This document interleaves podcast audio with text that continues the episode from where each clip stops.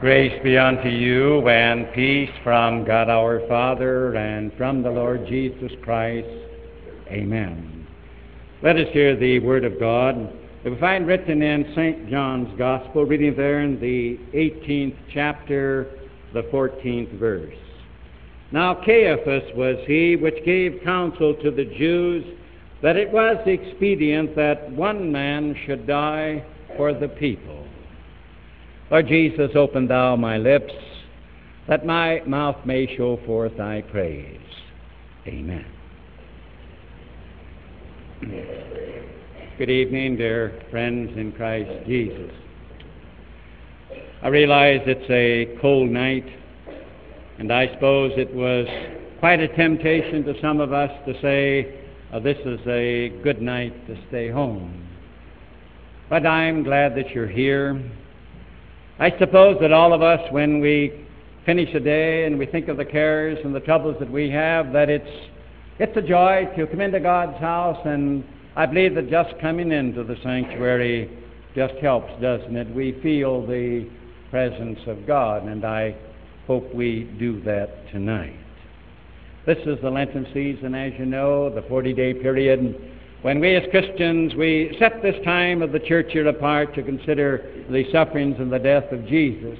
And what we are doing here in our church on this Lenten season is this: we are looking at some of the characters who played a part in the sufferings and death of Jesus. There weren't too many of them, but as we are viewing them, we are saying, I wonder what their story would be like if they lived today in our twentieth century, and if they came back and they told us just what had happened.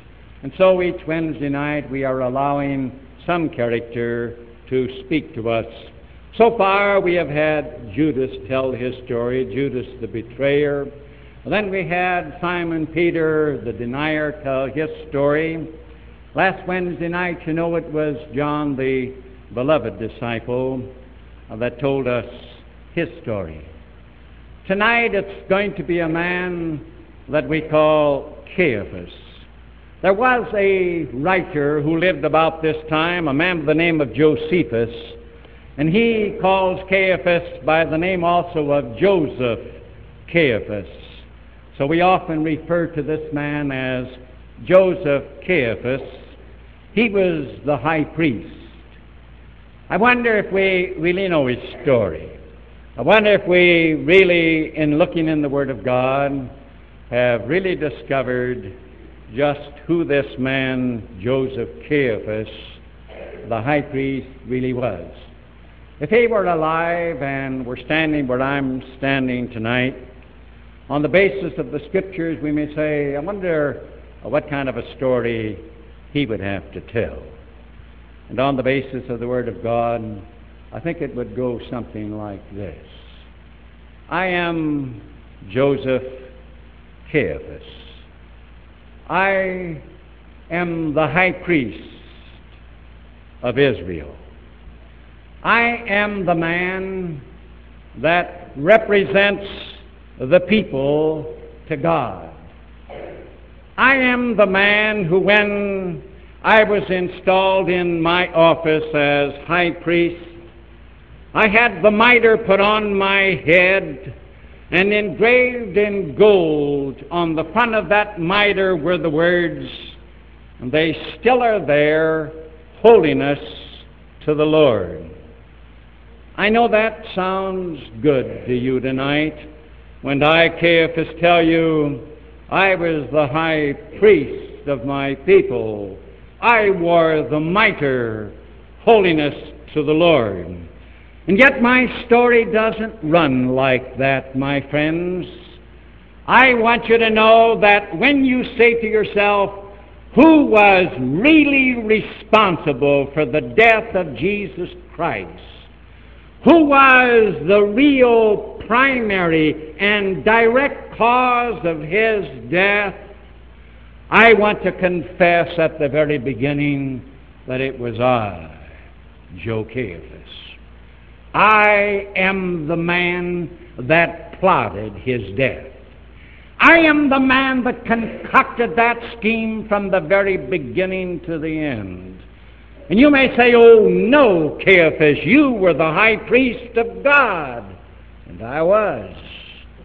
But I want you to know that that scheme, that plan was mine. That scheme grew in my mind, sinful, dirty, and criminal. From start to finish, it was my plot. Oh, I had collaborators, but I was the one. And if you want to point the finger at any one man, and you want to say, who was it that sent my Lord to the cross? I want to tell you, it was I, Joseph Caiaphas. I know you can't understand that. I was reared in a God-fearing home. My parents trained me from early childhood to know the true God. I decided that I wanted to enter the priesthood. But you may say, Caiaphas, how in the world could you be the high priest of God and concoct such a scheme to murder the Son of God, the Savior? Perhaps I could explain it to you if I would tell you that I belong to a group of individuals who were called the Sadducees. Maybe that doesn't mean much to you in the twentieth century. But in your Word of God, you read that the Sadducees, they were a group very influential, rather rich, highly cultured, who did not believe in the resurrection from the dead. Mind you, I, the high priest of God, oh, I believed in God, yes, after a fashion, but I was a rationalist. Anything about religion that I couldn't reason out for myself, I refused to believe. I wouldn't take anything on faith. And therefore, even though I was the high priest, I laughed at the idea of a resurrection from the dead. To me, the most ridiculous thing in the world was that anybody would ever rise from the dead, or that there was life beyond the grave, or that there was hell and damnation awaiting a person. To me, that was laughable. That was ridiculous. Why, I'll tell you, one day I sent some of my uh, fellow Sadducees to Jesus. And this Jesus had been talking about the resurrection, and he had been talking about a life beyond the grave, and been talking about eternal punishment, and that was so ridiculous to me and so absurd that I sent some of my representatives, and I had them all fixed up so that they would show Jesus how ridiculous it was. And so I told them to tell Jesus, and be sure and have a crowd around, to tell him this story. And they went to him one day, and they said, Jesus, you talk about a life beyond the grave, and you talk about the resurrection of the body, and you talk about eternal punishment. And they said, uh, remember what Moses said about those, if they got married, if a man married a wife and he didn't have any children, that then Moses said if he had a brother, the brother was to marry this wife, and the first child was to be legally the son of the father that had died. You remember that? And then they said, now Jesus, this actually happened. And I had this story all concocted for them. They told Jesus, once upon a time there were seven brothers, Jesus. And uh, Jesus listened attentively. He said, the first brother married a wife, and he had no children, and he died. So the second brother was to marry her, the Levirate married. So the second brother married her, and he died. And the third brother married her, and he died without any children. And so the fourth, fifth, and sixth, and seventh brother, they all married the same woman, and they all died, and then she died. And then I had my said to say, now Jesus, uh, who's whose wife, whose wife is she going to be in the resurrection? Oh, I couldn't think of anything crazier and more absurd than that. But you know what? Uh, say, this Jesus, he was right on the ball. He kind of he kind of embarrassed. He looked at my fellow Sadducees and he said, uh, first of all, you don't know the Scriptures. You've never read them. Uh, you haven't read that in heaven there will be no marriage and there will be no giving in marriage. And boy, he, he set down my fellow Sadducees, and I didn't like him very much for that. He said, and haven't you read in your Scriptures, some of the Bible I believed, of course, haven't you read that God said, I am the God of Abraham, I am the God of Isaac, I am the God of Jacob, and he told my fellow Sadducees, God didn't say he was their God, he said, I am. And, you know, I, I just didn't like that, but you may wonder how I, uh, Joe Caiaphas, that I could have concocted the scheme from start to finish to put him to death, but uh, he was pretty smart that day. I thought, well, I'll get him. Well, I'm a Sadducee, and I, I didn't believe in the resurrection. I didn't believe in any life beyond the grave. To me, when you died, you died, and that was it. I didn't believe in angels. There weren't such beings, and I didn't believe that in spirits that man had a soul.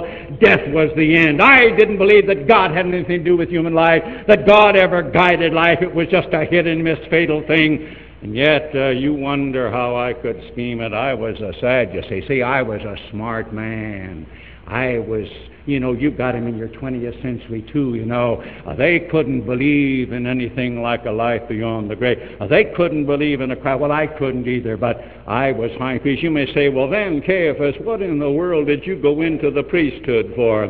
Well, I'll tell you why I went in. I went in to make some money, and I want to tell you it was a great racket. You haven't any idea how much money you could make when you became the high priest. I was appointed by, again, I was appointed by my father-in-law, and he had been appointed by the Roman government. It would be as if your president appointed the head of your church.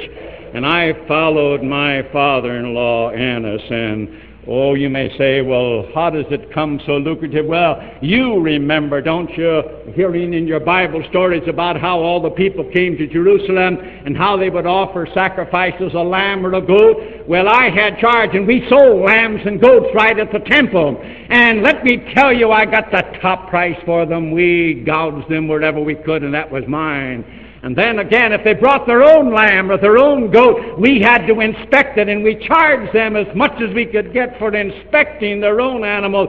So that brought us money. Then we had the money changers. We wouldn't let them pay their temple tax with Roman money. They had to pay it with Jewish money, the shekel. And I'm telling you, my money changers, we were something again. We, you want to know why I was wealthy and why I went into the priesthood? And I was a wealthy man, and this was it. And then came this upstart, this man that you call your Savior, Jesus of Nazareth. Why, he came down to Jerusalem about three years before his death, and he walked into the temple, and I had charge of that temple, I'll have you know. And he walked in, and he took a rope, and he started after my money changer, and he kicked over the tables with the money, and he drove out the cattle, and he said, you've made my father's house a house of merchandise. And I thought, who is this young upstart? We're going to do something about that. He's not going to spoil my racket. I'll let him know I'm high priest. I'm running this temple. I represent the people to God. He's not going to cut in on my racket. And right then and there, I decided something's going to have to go, and that's when this plot began in my mind. That's one man we've got to get rid of. Well, I had some of my fellow Sadducees watch him and shadow him, but the more they watched him, the more the people began to hear him, and he became popular, and I couldn't stand that. He was drawing traffic away from me, and I was to be the head man, and I wasn't going to allow it, and he was performing miracles, so I heard, and the people were coming and hearing him, and I decided something had to be done. Then one day, I heard that he had raised a man from the dead who had been dead for four days. A man by the name of Lazarus. They told me he lived up on Bethany, up on the Mount of Olives. And oh, then I heard, oh, Jesus of Nazareth. Here is the Messiah that we're waiting for. Here is the Christ. He raised a Lazarus who had been dead for four days, and that burned me to a crisp. I didn't know whether it was true or not, but I decided something had to be done. And so this little scheme in my mind, it began to take shape. So I called together the Sanhedrin. You may not know what the Sanhedrin was. It was like, like your high court, like your Supreme Court. There were seventy members of this court, and I was the head of it. And I called them together when I heard this thing about this Jesus of Nazareth raising a Lazarus from the dead, and I got them together, and I looked at him and I said, "Now listen here, you stupid fools."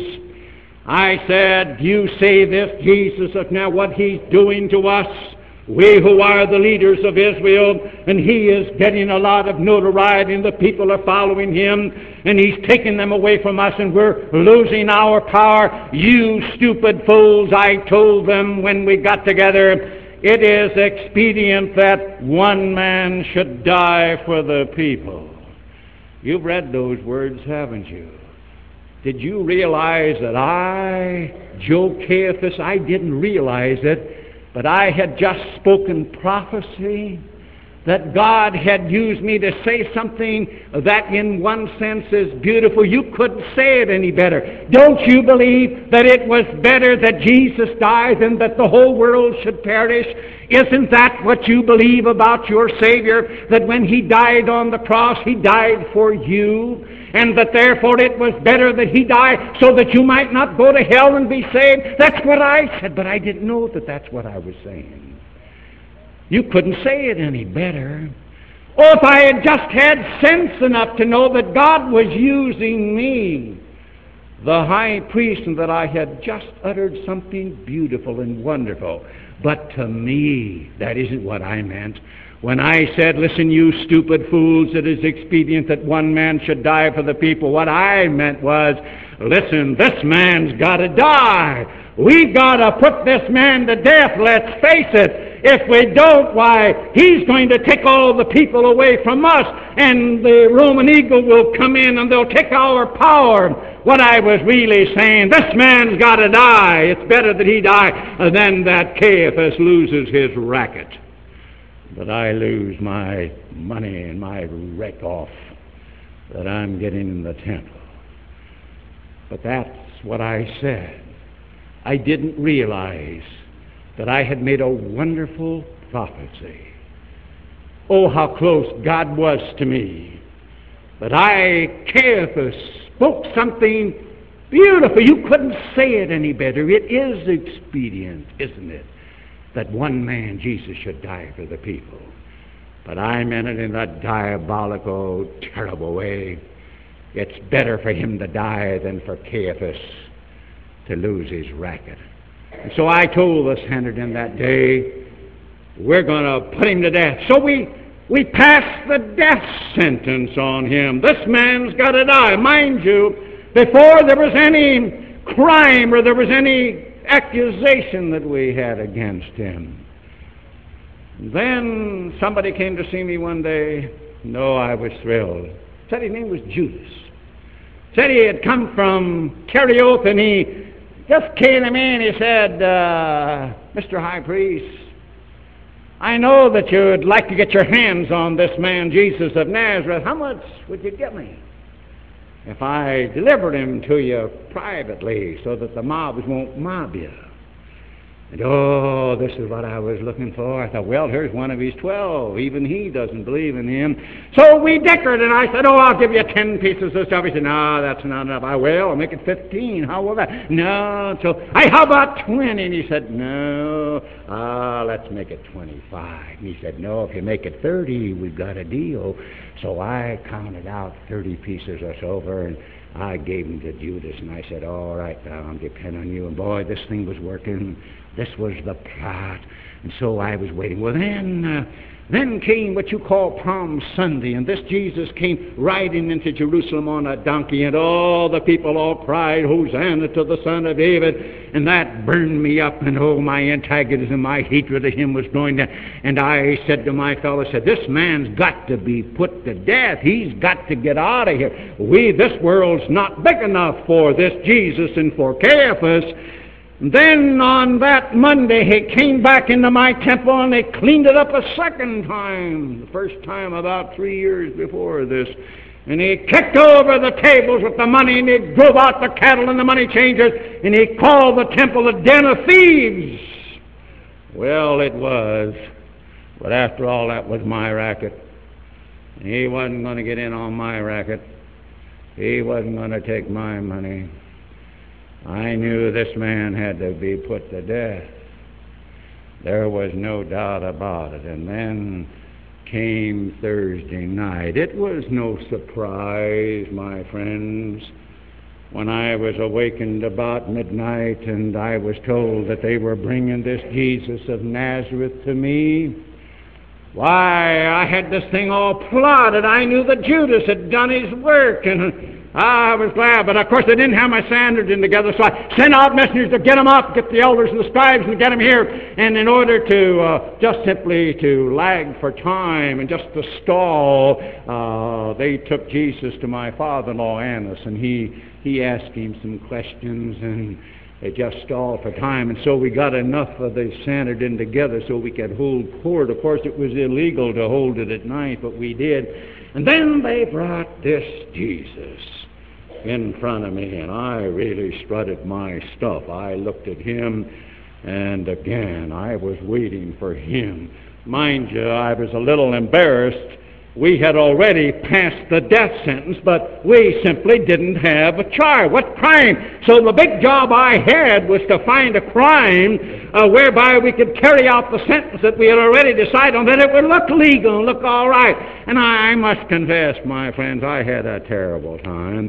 I had a bunch of witnesses get up, and they were telling everything, but it didn't go. And finally, there were two witnesses. They got up and they said, uh, we heard this man say that I will destroy the temple of God and build it again in three days. And I thought, well, that'd do it. Anybody that would destroy the temple, why, that would be a terrible thing, and that must be punishable by death. But uh, these two witnesses, they, they didn't rehearse this thing enough, and so uh, it just didn't go, and I just couldn't. I just couldn't say, you're going to die because of that, because uh, people would say, well, uh, that crime, you didn't prove it.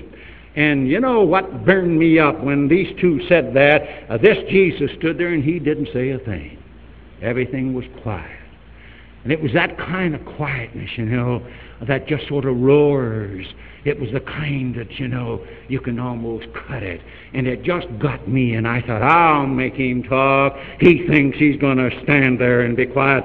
I'll put him under oath. So I looked at him, and with all the dignity of my office, I said, listen, Jesus, I adjure thee by the living God. I put you under oath, and you're going to swear before God, are you the Christ, the Son of God? How about it? Are you? Are you God's Son?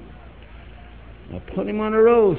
I thought, I'll make you talk, you Jesus. You'll stand before Caiaphas and you won't talk. You're going to talk. Tell me. You know, he looked me right in the eye and he said, yes, I am, just as you have said. I am the Christ, the Son of God. That's what I was waiting for. Then I stood there and I tore my robe off, and oh, with a righteous indignation I said, listen, all the Sanhedrin should have said, amen, this is the Savior. But I said, listen, this man has spoken blasphemy, he's spoken evil of God. He calls himself God's Son, this man, Jesus. He's guilty of death. And everybody cried, he's guilty of death. He's guilty of death. And all. Oh, I felt real good. And finally, I had a charge. You are guilty of death. You have made yourself God's Son. You, Jesus of Nazareth, you deserve to die. Now I was getting rid of him, this upstart that was going to spoil my racket. Yeah, I, Caiaphas the high priest, I passed the sentence on him. So then I let my soldiers take him, and all, we had some fun. They took him and they spit in his face, and you know how you like to have somebody spit in you, but they did, and they covered up his eyes, and then they blindfolded him, they hit him, and then they said, come on, if you're the Son of God and you're a prophet, who's hitting him? They hit him, and oh, you know, that was fun. I thought it was great stuff. He didn't realize I was Joe Caiaphas, high priest. I was showing him. Well, I got rid of him. I got rid of him. I conceived and I concocted that plot. And I want you to know I was the man. If you want to point the finger at any man, you pointed at me. I was the one that sentenced the Son of God to death. But you know, there's something that haunts me. I think you've read it in your word, but I wonder if you really realize what it meant. You know, after I said to him, "You're guilty of blasphemy," and after under oath he said, "I am, as you say, I am the Christ, the Son of God," you know, he whispered something to me. Did you ever read it? He looked me straight in the eye, and he said, "Hereafter, Caiaphas, shall ye see the Son of Man seated at the right hand of power and coming in the cloud of heaven." Does that mean anything to you? Here's what he whispered to me. He said, "Listen, Caiaphas, tonight you're seated at the right hand of power. And oh, you're standing there and I'm before you.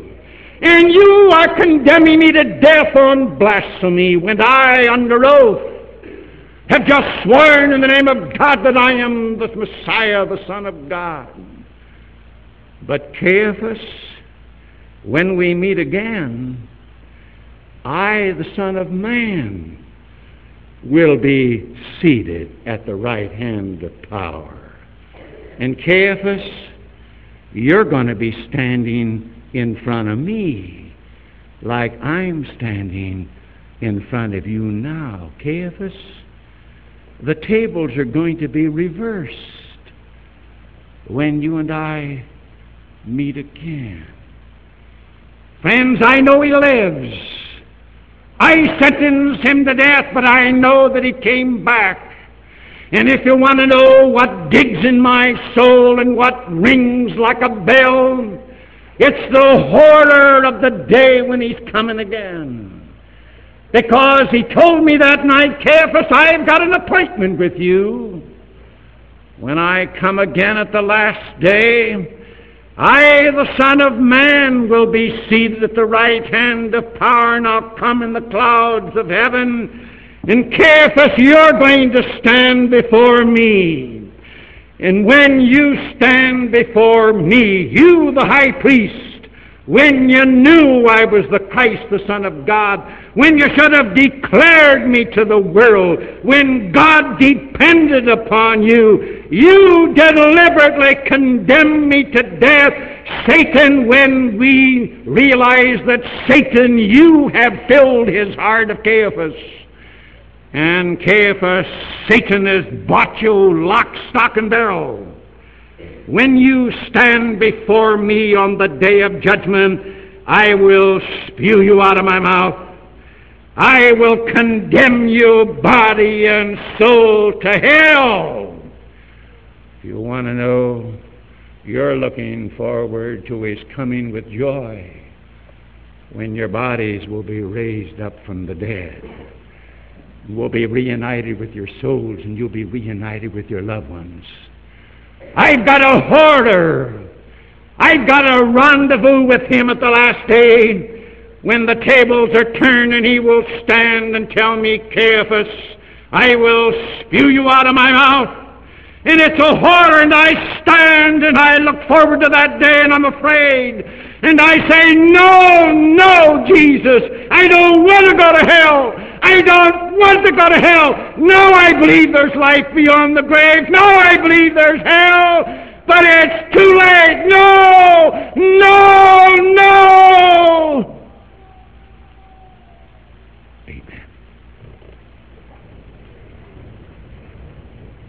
The peace of God, which passeth all human understanding, keep and unite your hearts and minds in Christ Jesus unto life everlasting.